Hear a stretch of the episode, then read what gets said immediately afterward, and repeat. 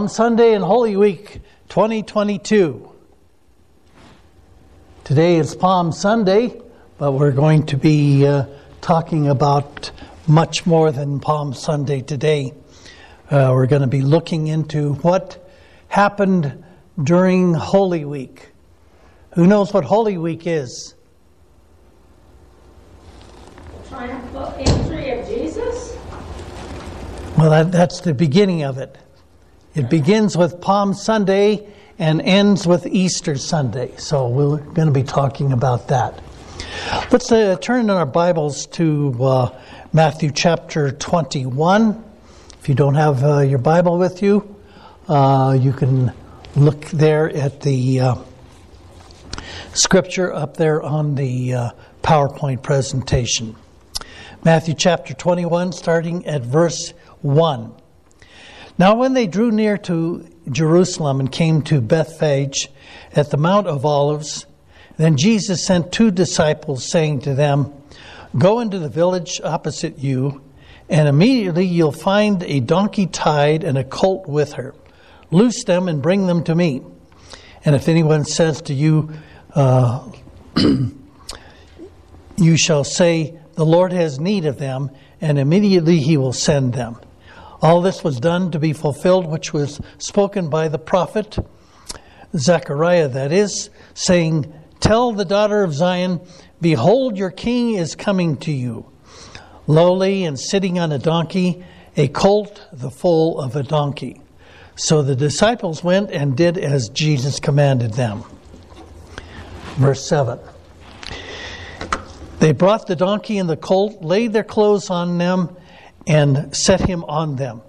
And a very great multitude spread their clothes on the road. Others cut down branches from the trees and spread them on the road. Then the multitudes who went before and those who followed cried out, saying, Hosanna to the Son of David! Blessed is he that comes in the name of the Lord. Hosanna in the highest.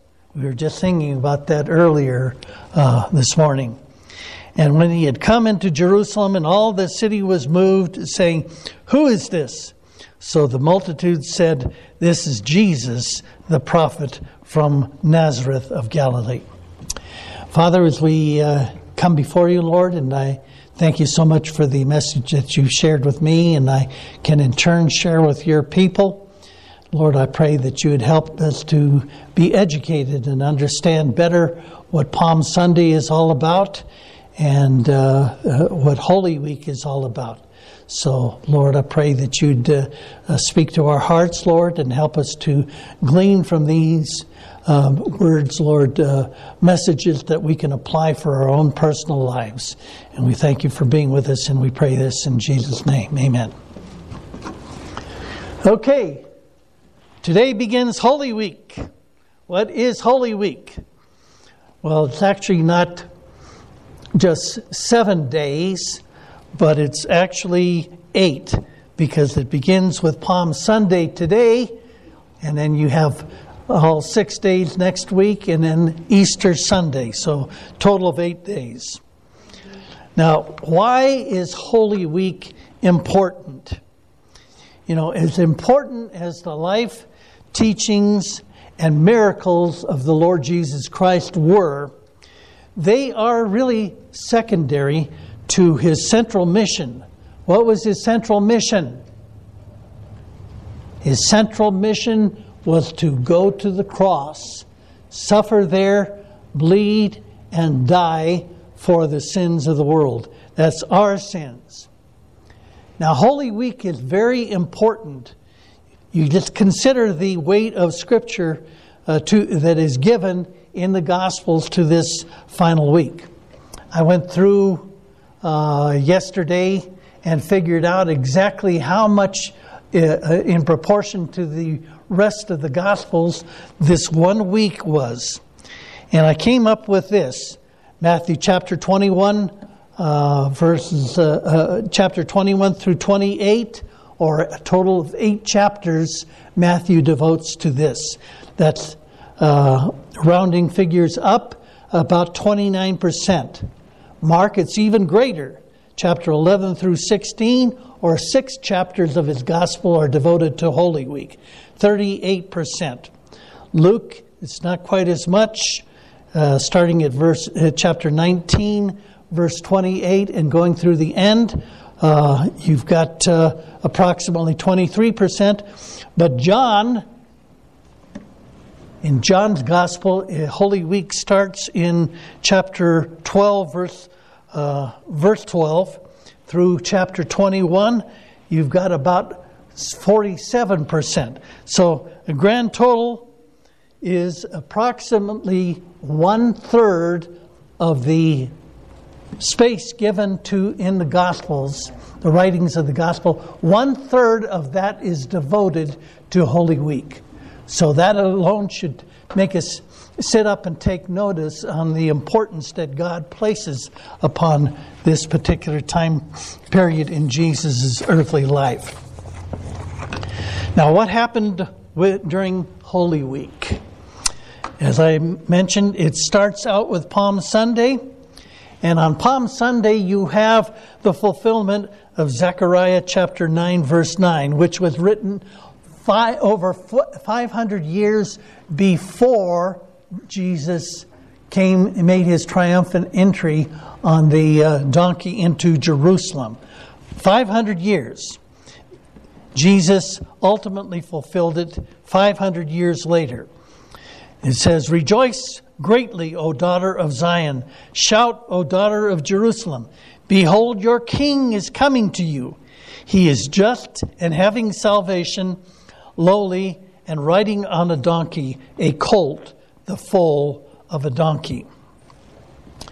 Now, in Palm Sundays past, I've given to you a sermon that I entitled Living Triumphantly with Humility. Now, the gist of that uh, scripture is that we can live triumphant and victorious lives without being puffed up with pride.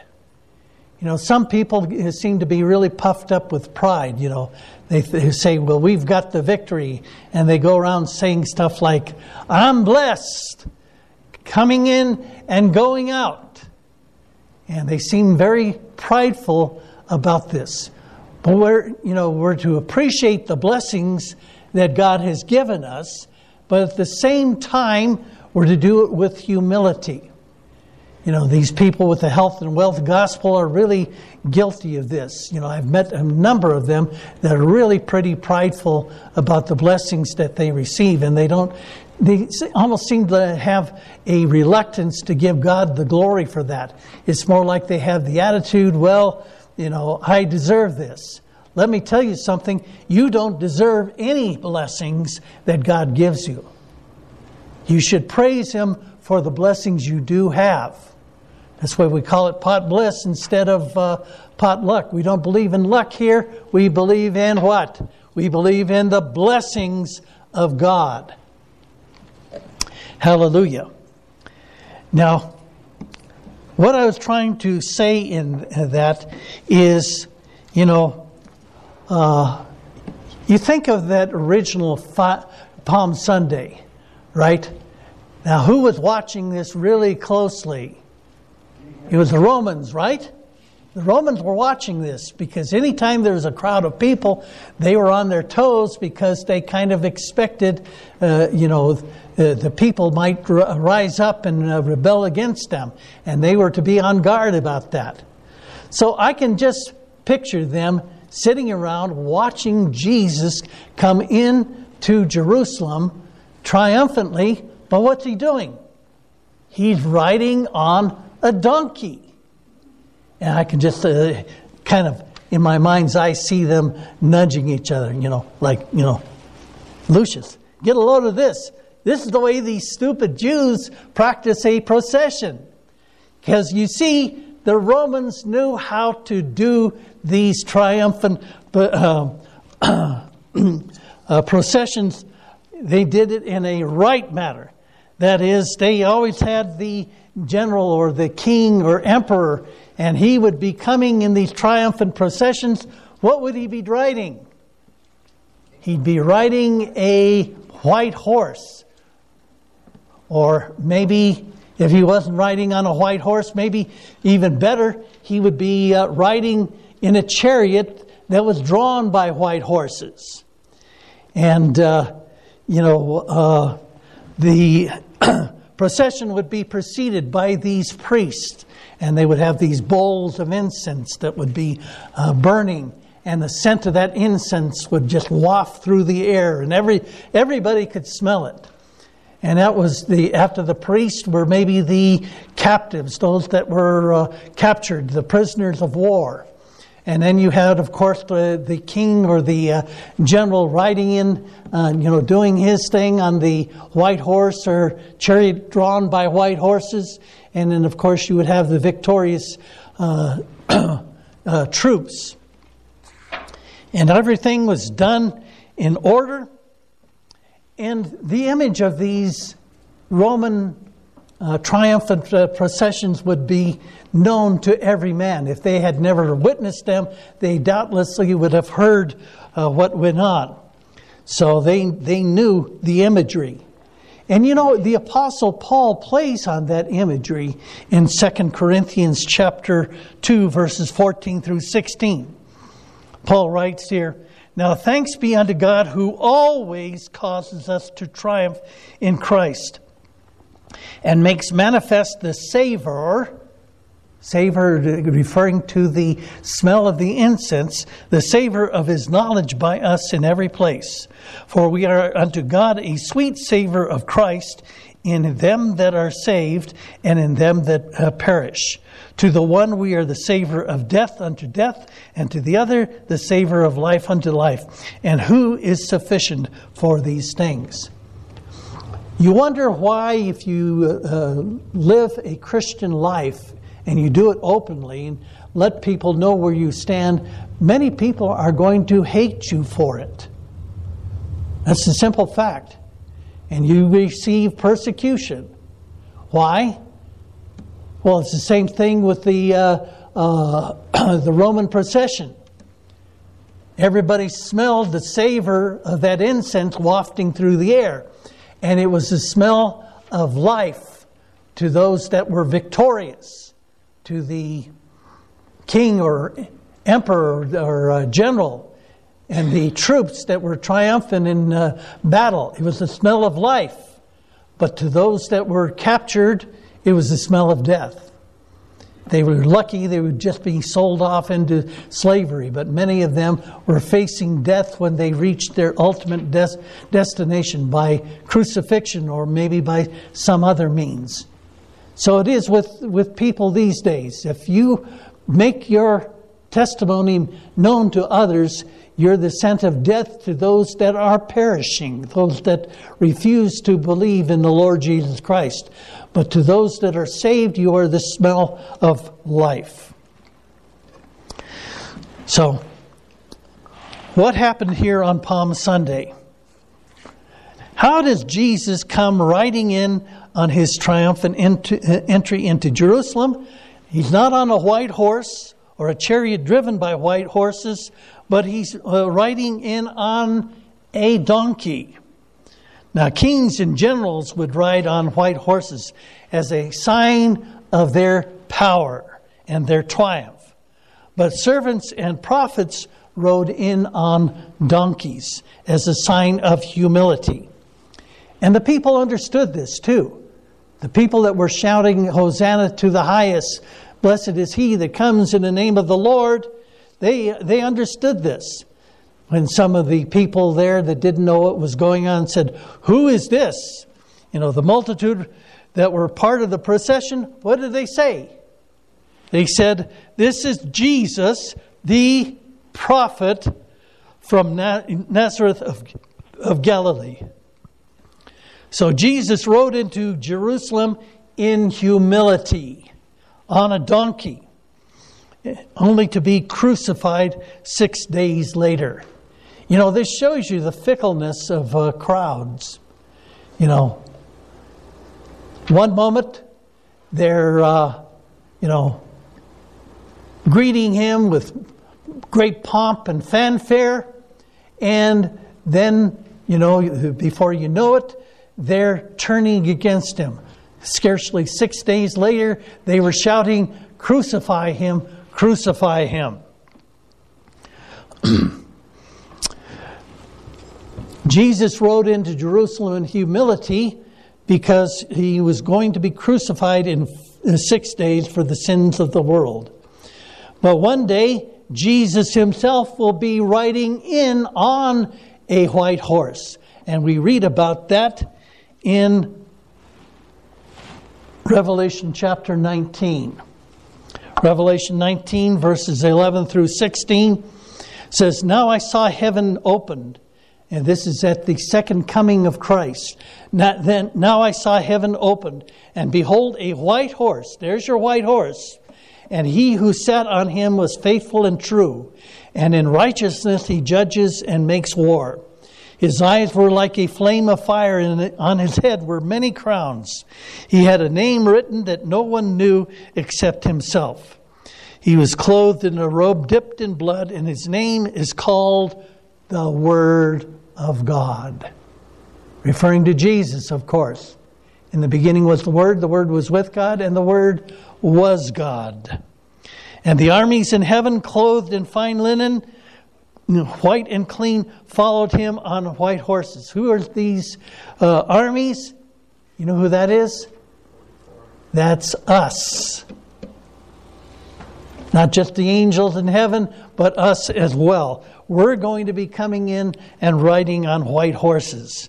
Now, out of his mouth goes a sharp sword, with wit, and that with it he should strike the nations, and he himself will rule them with a rod of iron.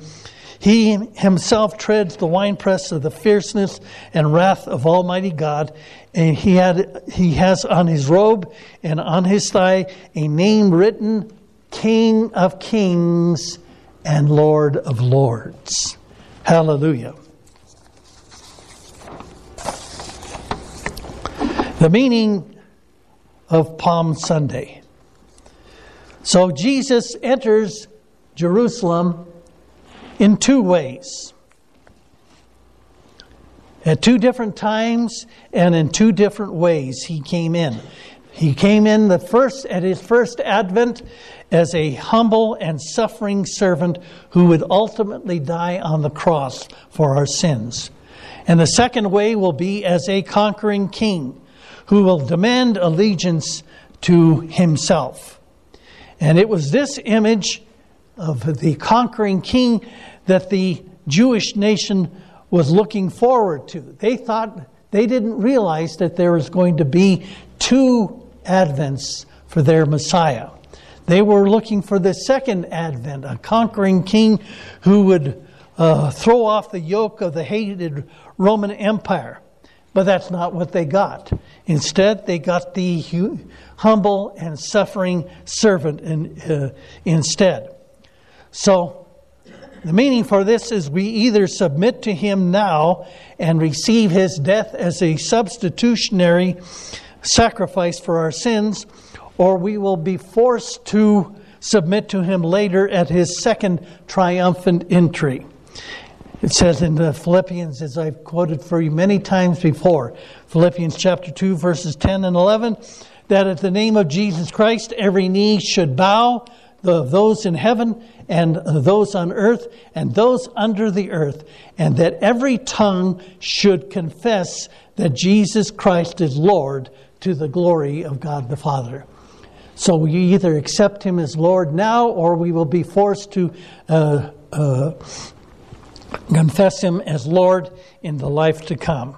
So the choice is ours. Now I'm going to go through Holy Week, Monday through Thursday, in the rest of this message. What happened on Monday of Holy Week? Well, you read that early in the morning, Jesus was going into Jerusalem and he was hungry and he saw a fig tree there that it was already had its leaves, but he said he went up to it expecting to maybe uh, find some figs that he could eat, but there were no figs on there. So you know what he did? He cursed the fig tree. And the next day it was had, it had dried up and withered. It was dead. So, you know, I uh, when I first read that, I said to him, "Well, if it wasn't the time of the figs, why did he uh, curse the fig tree?" You know, that's kind of it seems kind of mean to put a curse on this fig tree. Well, the the reason is the fig tree in the Old Testament was symbolic of what? It was symbolic of the Jewish nation. And what Jesus was doing is he was saying, in effect, that the Jewish nation was going to reject him. It wasn't bearing any fruit. You can see this uh, uh, matter of the fig tree be, representing uh, Israel in Jeremiah chapter 8, verse 13, and also Hosea chapter 9, verse 10. So this was actually the, th- the thing that happened with the fig tree was a prediction of the rejection that Jesus would suffer less than a week later. Also, on Monday, Jesus continued on into Jerusalem, and what did he do? He made a beeline for the temple, and what did he do? He found the outer courtyard there just uh, ridden with all of these people that were changing money and uh, they were selling uh, these animals, you know, either uh, uh, doves for the poor people or uh, the sheep and the oxen for those that were more wealthy. And what they were doing, you know what they were doing? Is they, they, a lot of times the people would come in from the countryside and they would bring their own animals. But before they could sacrifice that animal, they had to take it to the priest. And the priest would look it over and would usually find some kind of defect in it and say you can't offer that. And so you gotta you gotta buy it from one of these people out there in the courtyard you know whatever animal it was that you were going to offer. And you you had to go buy it from them. And so they went to buy it, and they would uh, start producing uh, Roman coins, you know, the uh, uh coinage of the uh, of that day and the uh, person that was selling it says, "No, you can't." You can't uh, use that money. You got to go over here to the money changers and buy the Jewish, get you know, exchange it for Jewish money. And then they would charge these exorbitant exchange rates. And what's happening? The people are there just to worship the Lord and, uh, you know, uh, you know, offer sacrifices to him. And what was happening is they were getting ripped off in this one innocent thing that they were trying to do to worship the Lord. So Jesus was mad. And it says in Matthew chapter 21, verses 12 through 13 Then Jesus went into the temple of God and drove out all those who bought and sold in the temple and overturned the tables and the money changers and the seats of those who sold doves. And he said to them, My house shall be called a house of prayer, but you have made it a den of thieves. So that's what happened on Monday. What about Tuesday? Tuesday of Holy Week was a busy day for Jesus. During this day, the Jewish leaders tried four times to trap him and trap him.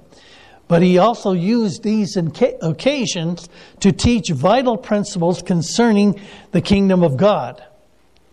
Quoting from uh, Andreas Kostenberger and Justin Taylor in their book, The Escalating Conflict. The escalating conflict was the conflict between Jesus and the Jewish leaders. They write this. I think this is really interesting here. It says, This is the real historical Jesus, fully in control as he responds with grace and truth to traps on all sides. From all these different groups of people were trying to trap him. He, Jesus, that is, knows what he is doing. And Jesus also knows what is coming. So, these people tried to trap him. These traps included, first of all, by the Pharisees. They went up to him and they said, uh, By what authority did he cast out the money changers and the animal merchants out of the temple the previous day? You know, they did this because his cleansing of the temple undoubtedly hit the religious uh, leaders in the pocketbook too, because they almost, uh, for certain, were in on the action. You know, they. Why else would they allow these uh, uh money changers and uh, the uh, animal merchants to be there in, in, the outer area of the, the temple period? You know, they must have been getting their cut at the same time. What does Jesus do? Jesus doesn't answer them directly by what authority did he cleanse the temple, but instead he countered with his own uh, question regarding authority. He asked them, does, uh, was John the Baptist, uh, the baptism of John the Baptist, was it from heaven or from uh, uh, men? In other words, did John speak with the authority of men or of God? Did he just speak for himself or was he speaking from, from God too? And the religious leaders sat down and they said, Well, if we say that it was from heaven, you know, that John was from of God, then he will ask us, Well, why didn't you believe him? And if we say that uh, it was from men, that John was just speaking for himself, we fear the people because they all hold that John was a prophet. So they reluctantly went up to him and he said, We don't know. And so Jesus replied, Neither do I tell you by what authority I do these things either.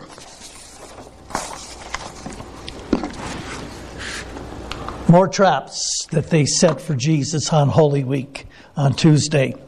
The second trap was potentially had uh, more, far more serious consequences than the first trap. The Herodians. The Herodians were the people that uh, uh, believed that Herod was the rightful king of Israel. Most of the common people didn't believe that. They resented Herod. But the Herodians, uh, they, they had uh, Herod's back. And so the Herodians came up to Jesus and they asked him if it was lawful to pay taxes to the Romans. Now, if he said yes, it's lawful to pay taxes to the Romans,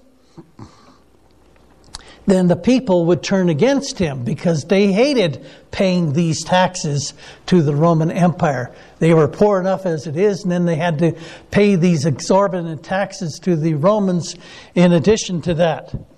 So if he says yes, he will alienate the people. If he says no, no, it's not lawful to pay taxes uh, to the Romans, then he would have the uh, Romans coming after him and arresting him for uh, for insurrection.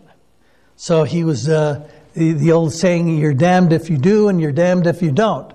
So once again, Jesus doesn't ask them, answer them head on. Instead, he asked them for a Roman coin, a denarius. And he asked them, whose picture is it on, in on the coin? And they said, Caesar's. And then Jesus teaches a scriptural principle. He takes this whole uh, trap, this question uh, that they were trying to entrap him with, and uses it to teach principles beyond the, behind the kingdom of God.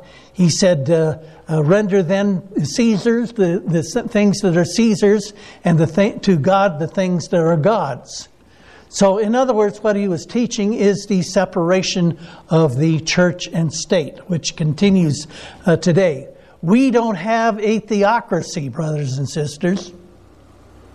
A theocracy is when God or their concept of God uh, uh, pervades and is the ruler. You know, the Jehovah's Witnesses believe in a theocracy, that uh, uh, the uh, Watchtower Bible and Tract Society is, is Jehovah's theocratic kingdom. You know, the uh, Muslims believe in this too. They don't believe in the ch- separation of church and state. But we have a separation of church and state right now in God's kingdom until he returns. And then it will once again be a theocracy. Okay, the third group of people come up to him, and they're the Sadducees. Who are the Sadducees? The, Sadducees were actually the ruling uh, Jewish religious authorities. You know, the they're the Pharisees too, but they didn't possess little in the, the name of uh, power. You know, the Sadducees were really the ones that were behind that, and the Sadducees. Uh, Pastor Sandra likes to say that they, they were not very uh, uh, happy people. Why did you say that? He says, you, well, they were sad, you see. Bad joke, okay. Anyway, the, the Sadducees came up to him, and the Sadducees didn't believe in the miraculous, and they didn't believe in the resurrection. So they were taking this you know, they knew that Jesus believed in the resurrection because he'd talked about it in his teachings. And they decided that they're going to ridicule this uh, idea of resurrection, you know, uh, you know, to Jesus in front of the people. And they came up to him with this uh, uh situation, this story, which was either real or maybe hypothetical. And they said a man, you know, uh, married a wife, and then he died without leaving any children. And it says in the laws of Moses that if a, a uh, brother, you know, has, has his brother, you know, uh, get married and uh, dies without any children, that the, the brother is to marry the wife too. And he said, uh, so that happened, and then the brother died. And then uh, there was another brother, and he married her, and he died. And so on and so forth through seven brothers all of them married her. None of them had any children. So they said, okay, in the resurrection, who, whose wife is she going to be since all of them had uh, her as a wife? And what did Jesus say? Jesus said, You do err, not knowing the scriptures or the power of God. And then he said that uh, uh, in the resurrection, they are neither going to marry nor uh, be given in marriage but they're going to be like angels. Now, you know, there's a uh, the LDS group. They they believe that marriage is forever. You know, they they get sealed to a wife or a husband here on earth, and the, that wife or husband is going to be theirs throughout all eternity. So the the problem is you know, what Jesus was saying to the Sadducees is, You've given me an invalid question. You don't realize that, you know, they're neither going to be married or not married in the, uh, or given in uh, marriage in the life to come. So, you know, when the LDS people believe that they're going to be sealed to a wife or a husband throughout all eternity. The same, uh, the same presentation applies to them that applied to the Sadducees. So Jesus once again uses the occasion to teach regarding the kingdom of God, that we are not going to be married or given in marriage. You know, I, I admire a lot of the people that are here in the congregation because they have really strong marriages. You know, and much as I love uh, uh, Dolly now, I know that uh, she's not going to be my wife in the life to come because my marriage to her is for this life only. That's what Jesus taught here. Okay, the fourth trap is a teacher of the law. It wasn't really that much of a trap. He just comes up to him and asks him, What is the greatest commandment? And what has Jesus answered? He said, The greatest commandment is to love the Lord your God with all your heart, with all your soul, and with all your strength, and love your neighbor as yourself. On these hinge all of the law and the prophets. So Jesus uses this, this occasion to teach another principle, and that is the Ten Commandments can be boiled down to just two. You only need two commandments. First commandment love the Lord your God with all your heart, with all your soul, with all your strength, and with all your mind. Okay? That's commandments one through four. You shall have no other gods before me. You shall not make any graven image. You shall not take the name of the Lord your God in vain. And remember the Sabbath day to keep it holy. Those deal with loving the Lord your God with all your heart, soul, strength, and mind. And then he said, and the, uh, the other one is to what? To love your neighbor as yourself. And that encompassed, uh, you know, uh, the other six commandments. You know, honor your father and mother through uh, you shall not covet. You uh, love your neighbor as yourself. You won't kill him. You won't covet his wife. You won't uh, uh, bear false witness against him. You won't steal from him. All these different th- commandments. It's all boiled down to t- these two principles. And remember this, brothers and sisters if you have principles, if you live by the principles contained in the Word of God, you don't need laws. You just follow the principles and you'll just naturally do everything that God wishes you to do. Also, on Tuesday of Holy Week, Jesus taught th- three main parables. He taught about the parable of the two sons. And by the way, these uh, three parables were all directed at the uh, uh, Pharisees and the religious leaders. And they knew it too. And they had said that they made, made them very angry because he knew that these parables were uh, uh, spoken against him. He talked about two sons. Father goes up to one son and says, uh, Son, go work in my vineyard. And uh, the son says, No, I'm not going to do it. I'm going to rebel against you. And then he thought better of it later, and he went out and he worked in the vineyard. And the other son, he says, Son, go work in the vineyard. And he says, uh, uh, Yes, I'll go and work in the vineyard.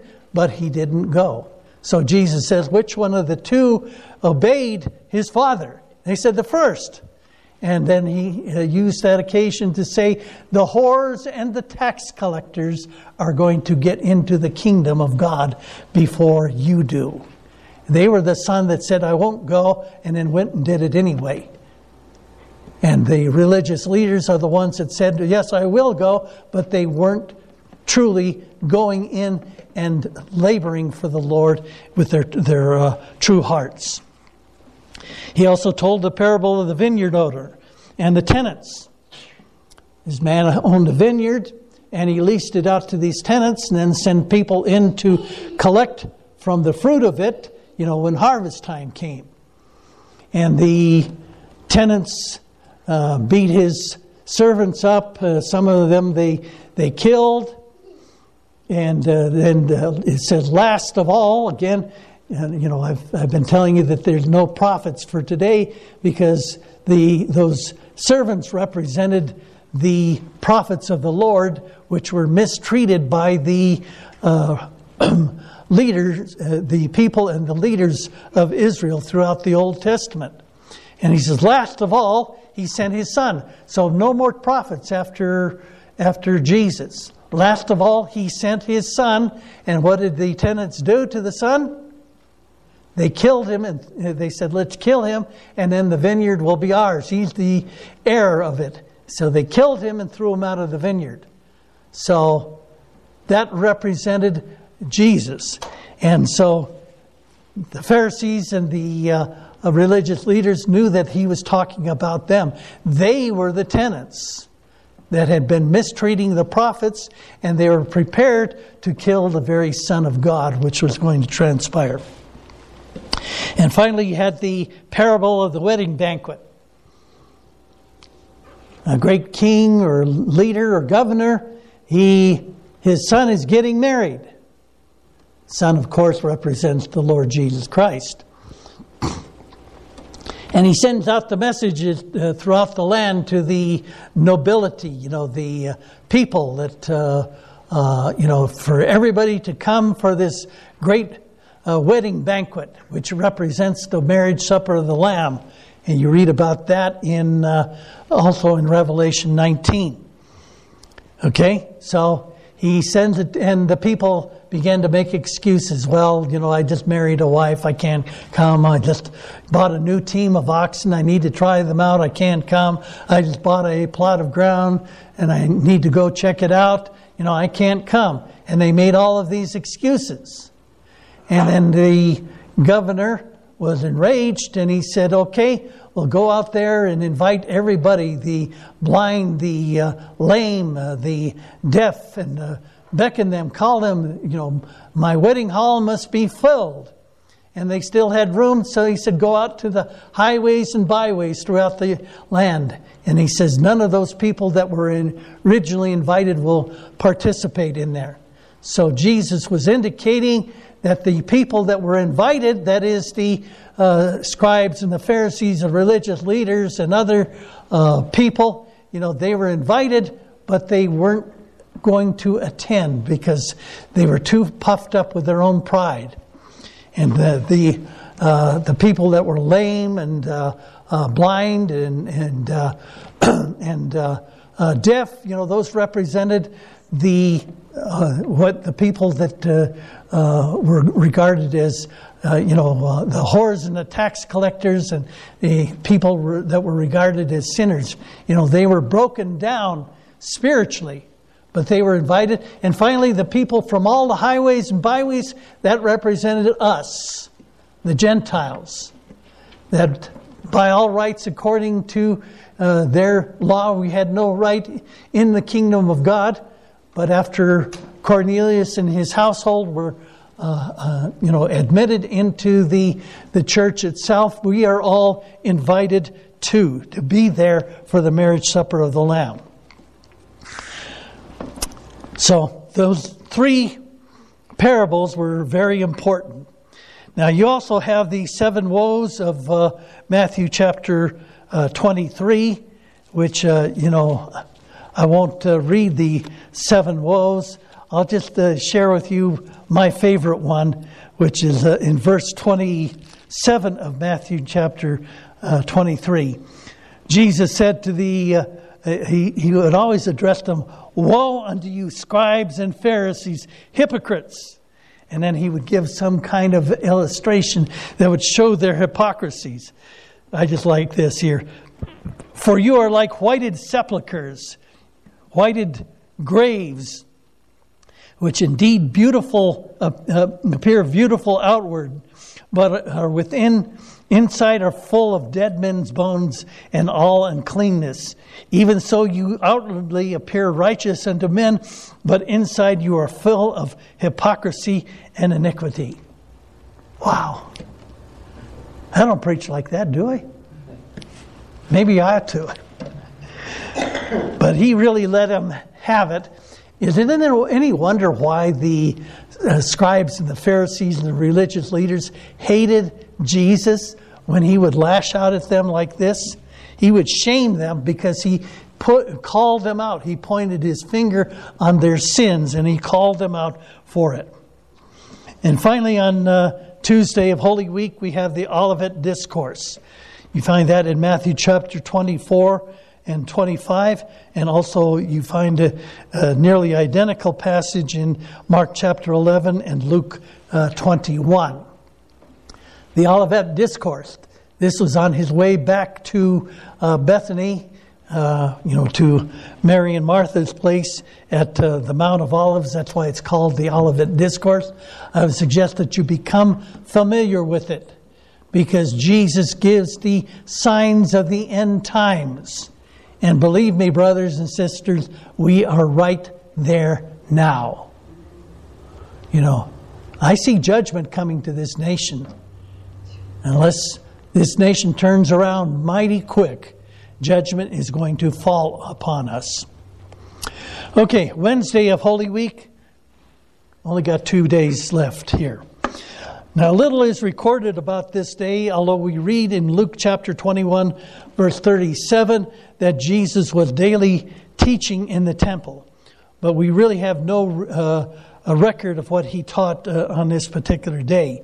The highlight of the day takes place in the evening, which he spent at the home of a man called Simon the leper. On this occasion, a man who is revealed to us is in the Gospel of John to be Mary, the sister of Martha. Remember last week we talked about Mary and Martha. She breaks open an alabaster jar of expensive perfume. You know, some people think that uh, that jar of perfume was to be reserved for her wedding day. And in a, a manner of speaking, she was married to Jerusalem. Figuratively, of course, you know, I don't mean she was actually married to him literally. And she uh, breaks open this uh, alabaster jar of very expensive perfume and pours it over his head and anoints his feet. But Judas Iscariot uh, raises a big fuss over this. And he says, Well, why this waste? You know, he called it a waste. And he says it could have been sold and the money be given to the poor. John adds, that he said this not because he cared about the poor, but he was the treasurer for uh, the uh, Jesus and the twelve apostles, and he uh, cared about money, and he, he, he was a treasurer, and he was often helping himself to their funds and using it for his personal use. And Jesus rebukes him sharply for this and he says, uh, you know, uh, the poor you're going to have with you always. But what she has done, she's done a great thing for me. And what she has done is she has anointed my body for burial, his impending burial that was coming up. And I read that one day, and I wrote in the margin of my Bible devotion to Jesus takes precedence or is more important than social action. It's more important to be devoted to Jesus than to perform uh, social good deeds. Not that we shouldn't do the social good deeds, we should do that too, but we should be even as devoted as we may be to that, we are to be more devoted to Jesus. And then Jesus says another thing. He, he says, You're going to have the poor with you always. You know, the, you know, so often we think we, we can have a utopia and there won't be any poor people. Not going to happen. Jesus said you're going to have poor people. You're always going to have the haves and have nots. And the promise of socialism and communism is that they're going to have a classless society. Well, guess what? They don't have a classless society. They still have these people that live high on the hog, the leaders and the high communist officials. It's no different than they would under a, a monarchy and a nobility. It's no different. You're always going to have haves and have nots. You know, there's a story of a, uh, a communist who was debating a Christian in front of the people one day. And the communist spies this man that's uh, shivering in the cold. You know, it's probably in Russia. You know, they have uh, really uh, cold days there in uh, Russia. And he's shivering in the cold. And the communist points to the man and says, Communism will give a new coat to that man. And you know what the Christian countered with? He said, Christianity will put a new man in that coat. Hallelujah. That's what the kingdom of God is all about. It's about transforming lives.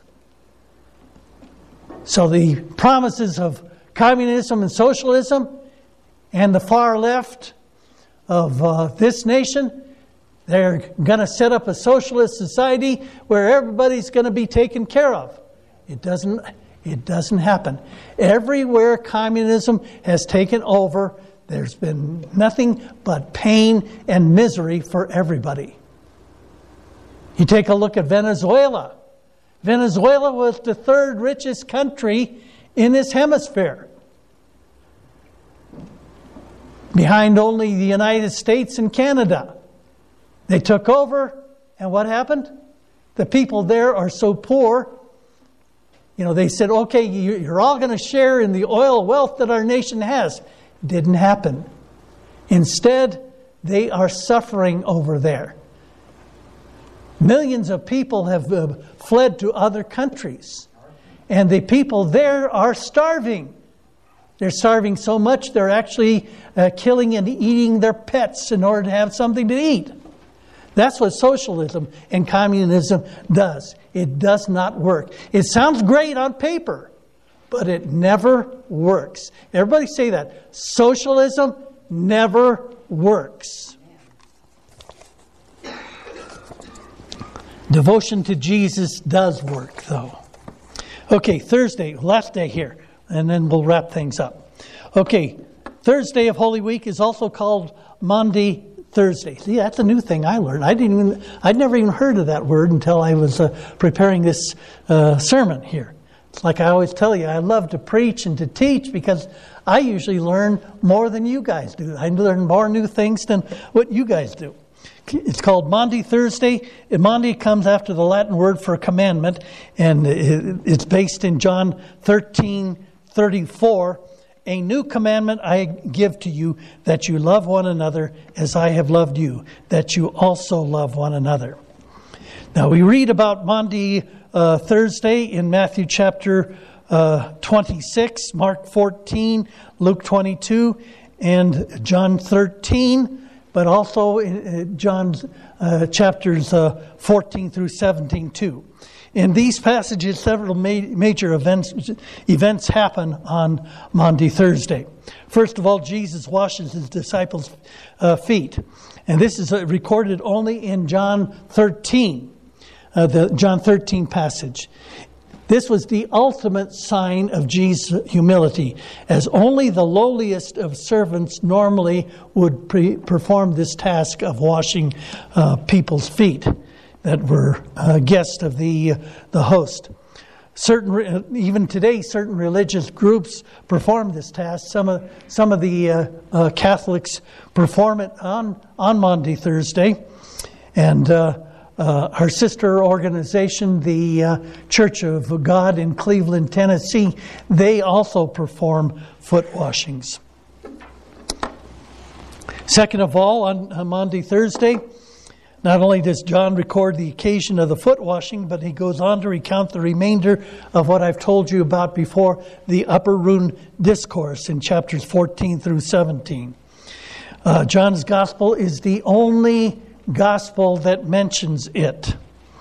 Now, at the same time, uh, the you know the other Gospels have a lot of details that the Gospel of John does not have. Supposedly, uh, John read you know, John uh, uh, didn't uh, pass on until late in life. He was in his 90s. And supposedly he had occasion to read some of these other Gospels. And at least, uh, not, uh, not, the Gnostic ones, but the other ones, he read like uh, from Matthew, and he said they were correct, but they didn't tell a lot of the things that he felt were important. So that's why you've got the upper room discourse, and you also got the resurrection of Lazarus, which is recounted only in the uh, Gospel of John. Thirdly, the uh, Lord's Supper is performed, and we are later instructed to continue to observe it in remembrance of the Lord's death on the cross for our sins. Fourthly, Judas Iscariot leaves the meeting in the upper room where he then meets with the religious authorities and he betrays the Lord. And finally, the Lord leads his followers into the Garden of Gethsemane, where he beseeches the Father uh, something uh, two or three times to let this cup that is the uh, crucifixion for the sins of the world pass from him. But he says, nevertheless, not my will, but yours be done. And his prayer is unanswered, and a short time later, Judas leads the men to arrest him. So, conclusion or summary here.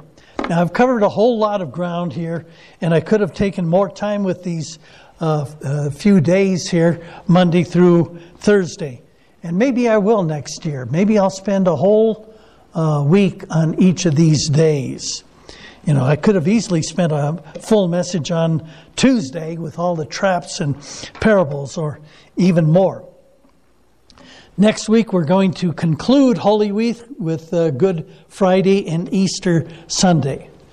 But uh, during this week, as we celebrate Holy Week, I would encourage all of you to f- pray and maybe fast, and especially read the passages that I've uh, been sharing with you. Uh, Matthew chapter 21 through 26, the first part of 26, Mark chapter 10 through the first part of uh, uh, chapter 14, and Luke chapter 19 through the first part of uh, chapter 22, and then John chapter 12 through 17. You might want to make, make a note of those passages and, like I said, read them through. I'm, I'm going to be spending a lot of time praying and fasting and reading through these scriptures. Um, and, you know, you say, well, uh, Cliff, I, I don't know if I can find the time to do all this stuff. And I always say, you'll never find the time. You have to do what? You have to make the time, make it a priority. So uh, I'm going to have Susie cue up our final um, song here. Let's worship the Lord.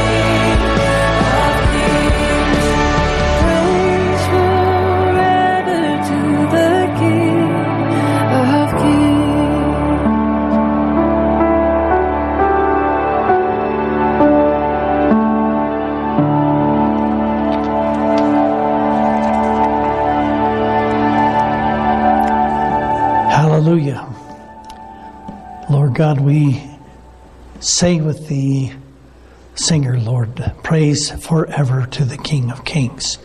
We give you glory, Lord. We thank you, Lord, for going to the cross, Lord, for our sins, Lord.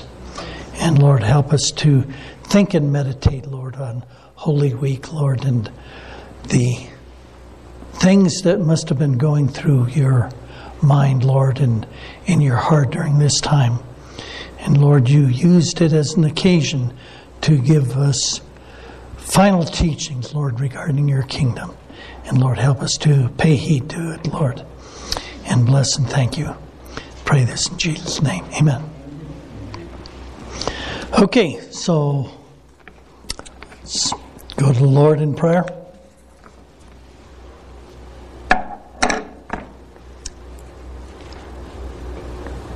Prayer request? Okay, Pastor Sandra.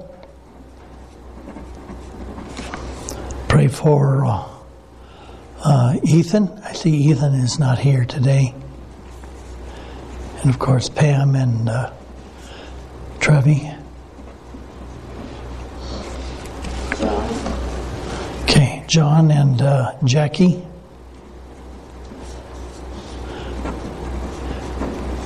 Not our Jackie, but uh, Pastor Sandra and Randy's neighbor. They both uh, suffered debilitating strokes.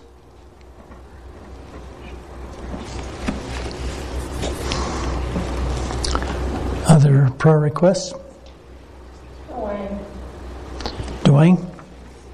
I saw Dwayne, uh, I think it was uh, Friday when I was out uh, digging up some of the big weeds around the front over here. And uh, he said, At it again, huh?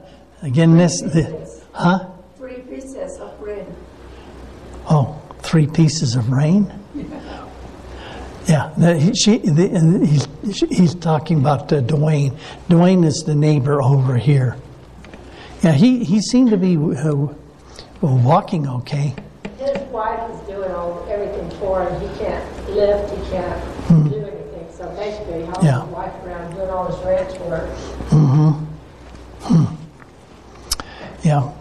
Well, I didn't get a chance to, to talk to him. He just walked past, you know, real quick. And I was going to ask him about that, but he was he was gone. Okay. Anyway, Dwayne. Um, Rain, yeah, Rain. Okay.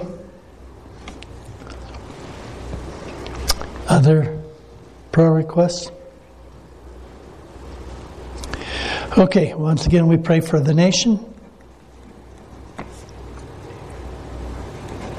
Revival. Leaders. And intercessors.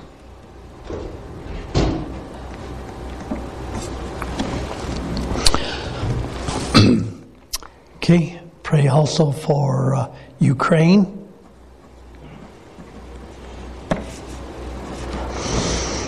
And uh, Israel and Thailand. Okay. Other prayer requests? three and greens.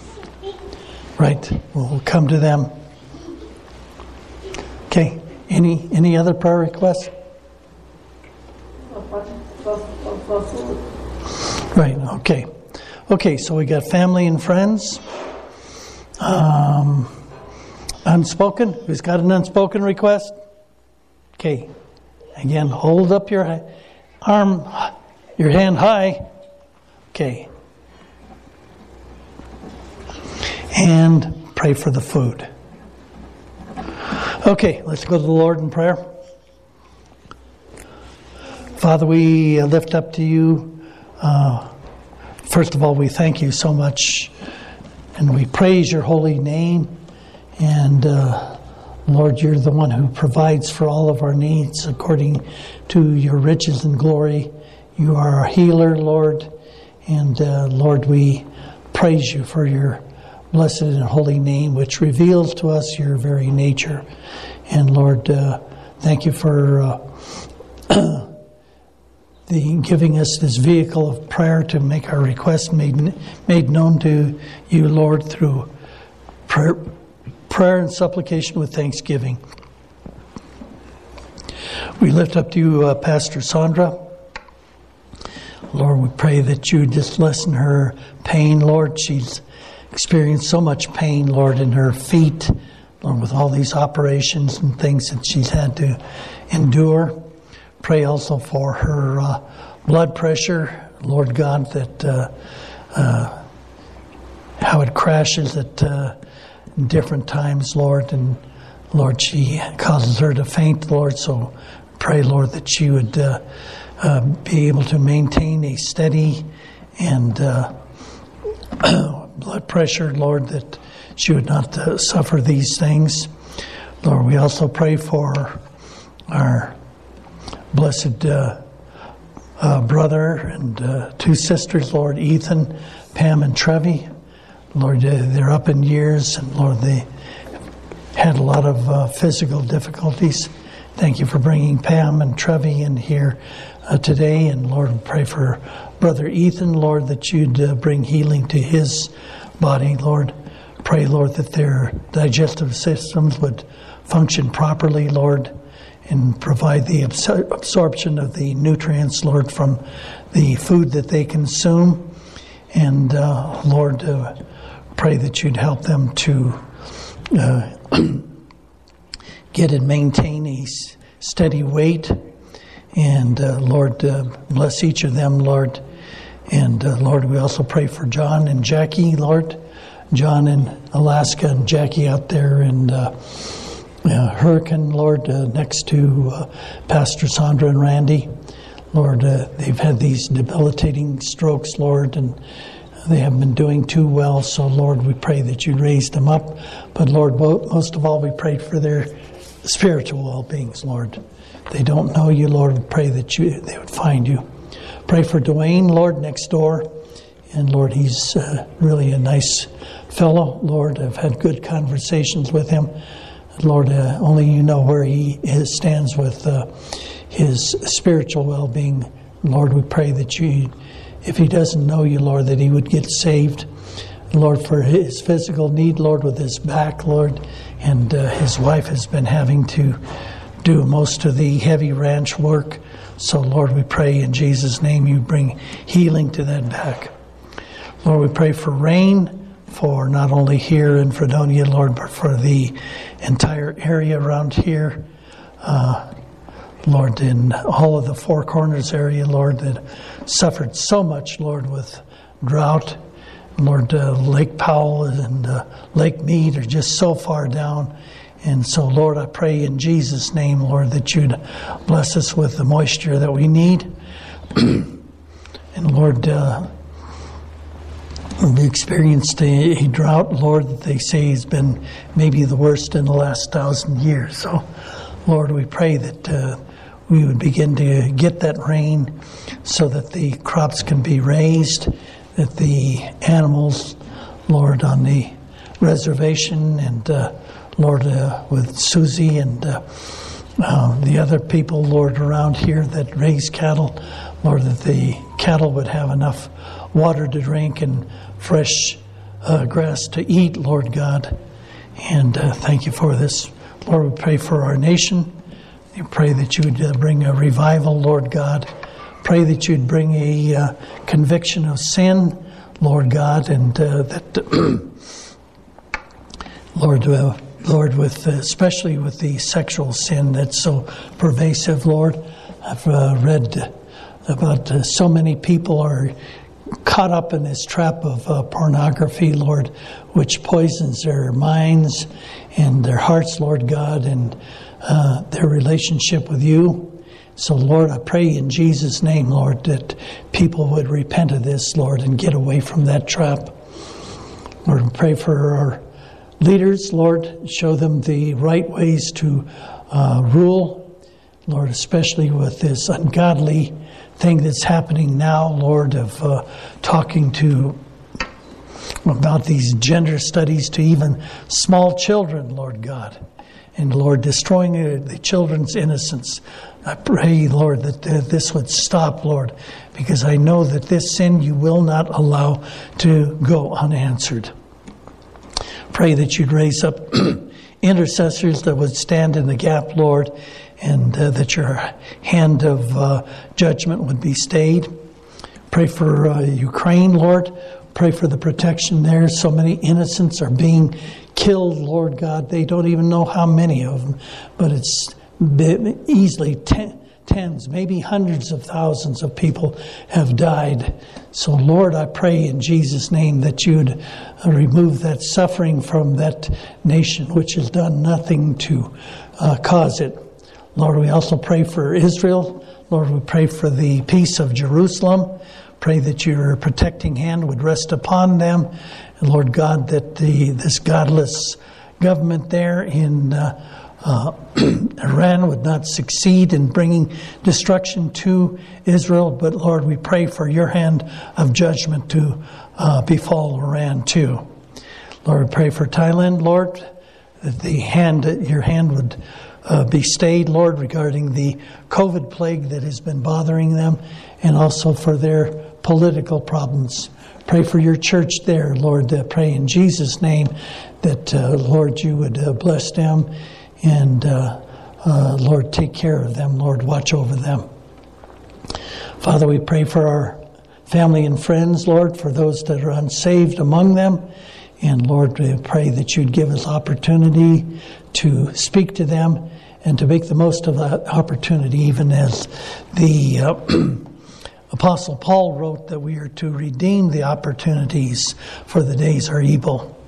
And Lord, also for our uh, unsaved, uh, fa- or our saved family and friends, Lord, that uh, your hand of protection would rest upon them. Help us to speak to them and give them encouragement in everything.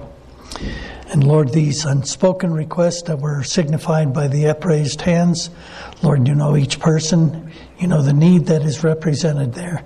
And so, Lord, your hand is not too shortened that it cannot save, Lord. And so, Lord, I pray that you'd answer these unspoken requests. And finally, Lord, we pray for the food. We thank you for your blessings and how you've provided for us, Lord. And so we pray that you'd uh, bless the food for our body's nourishment, bless our time of fellowship together. Pray this in Jesus' name. Amen.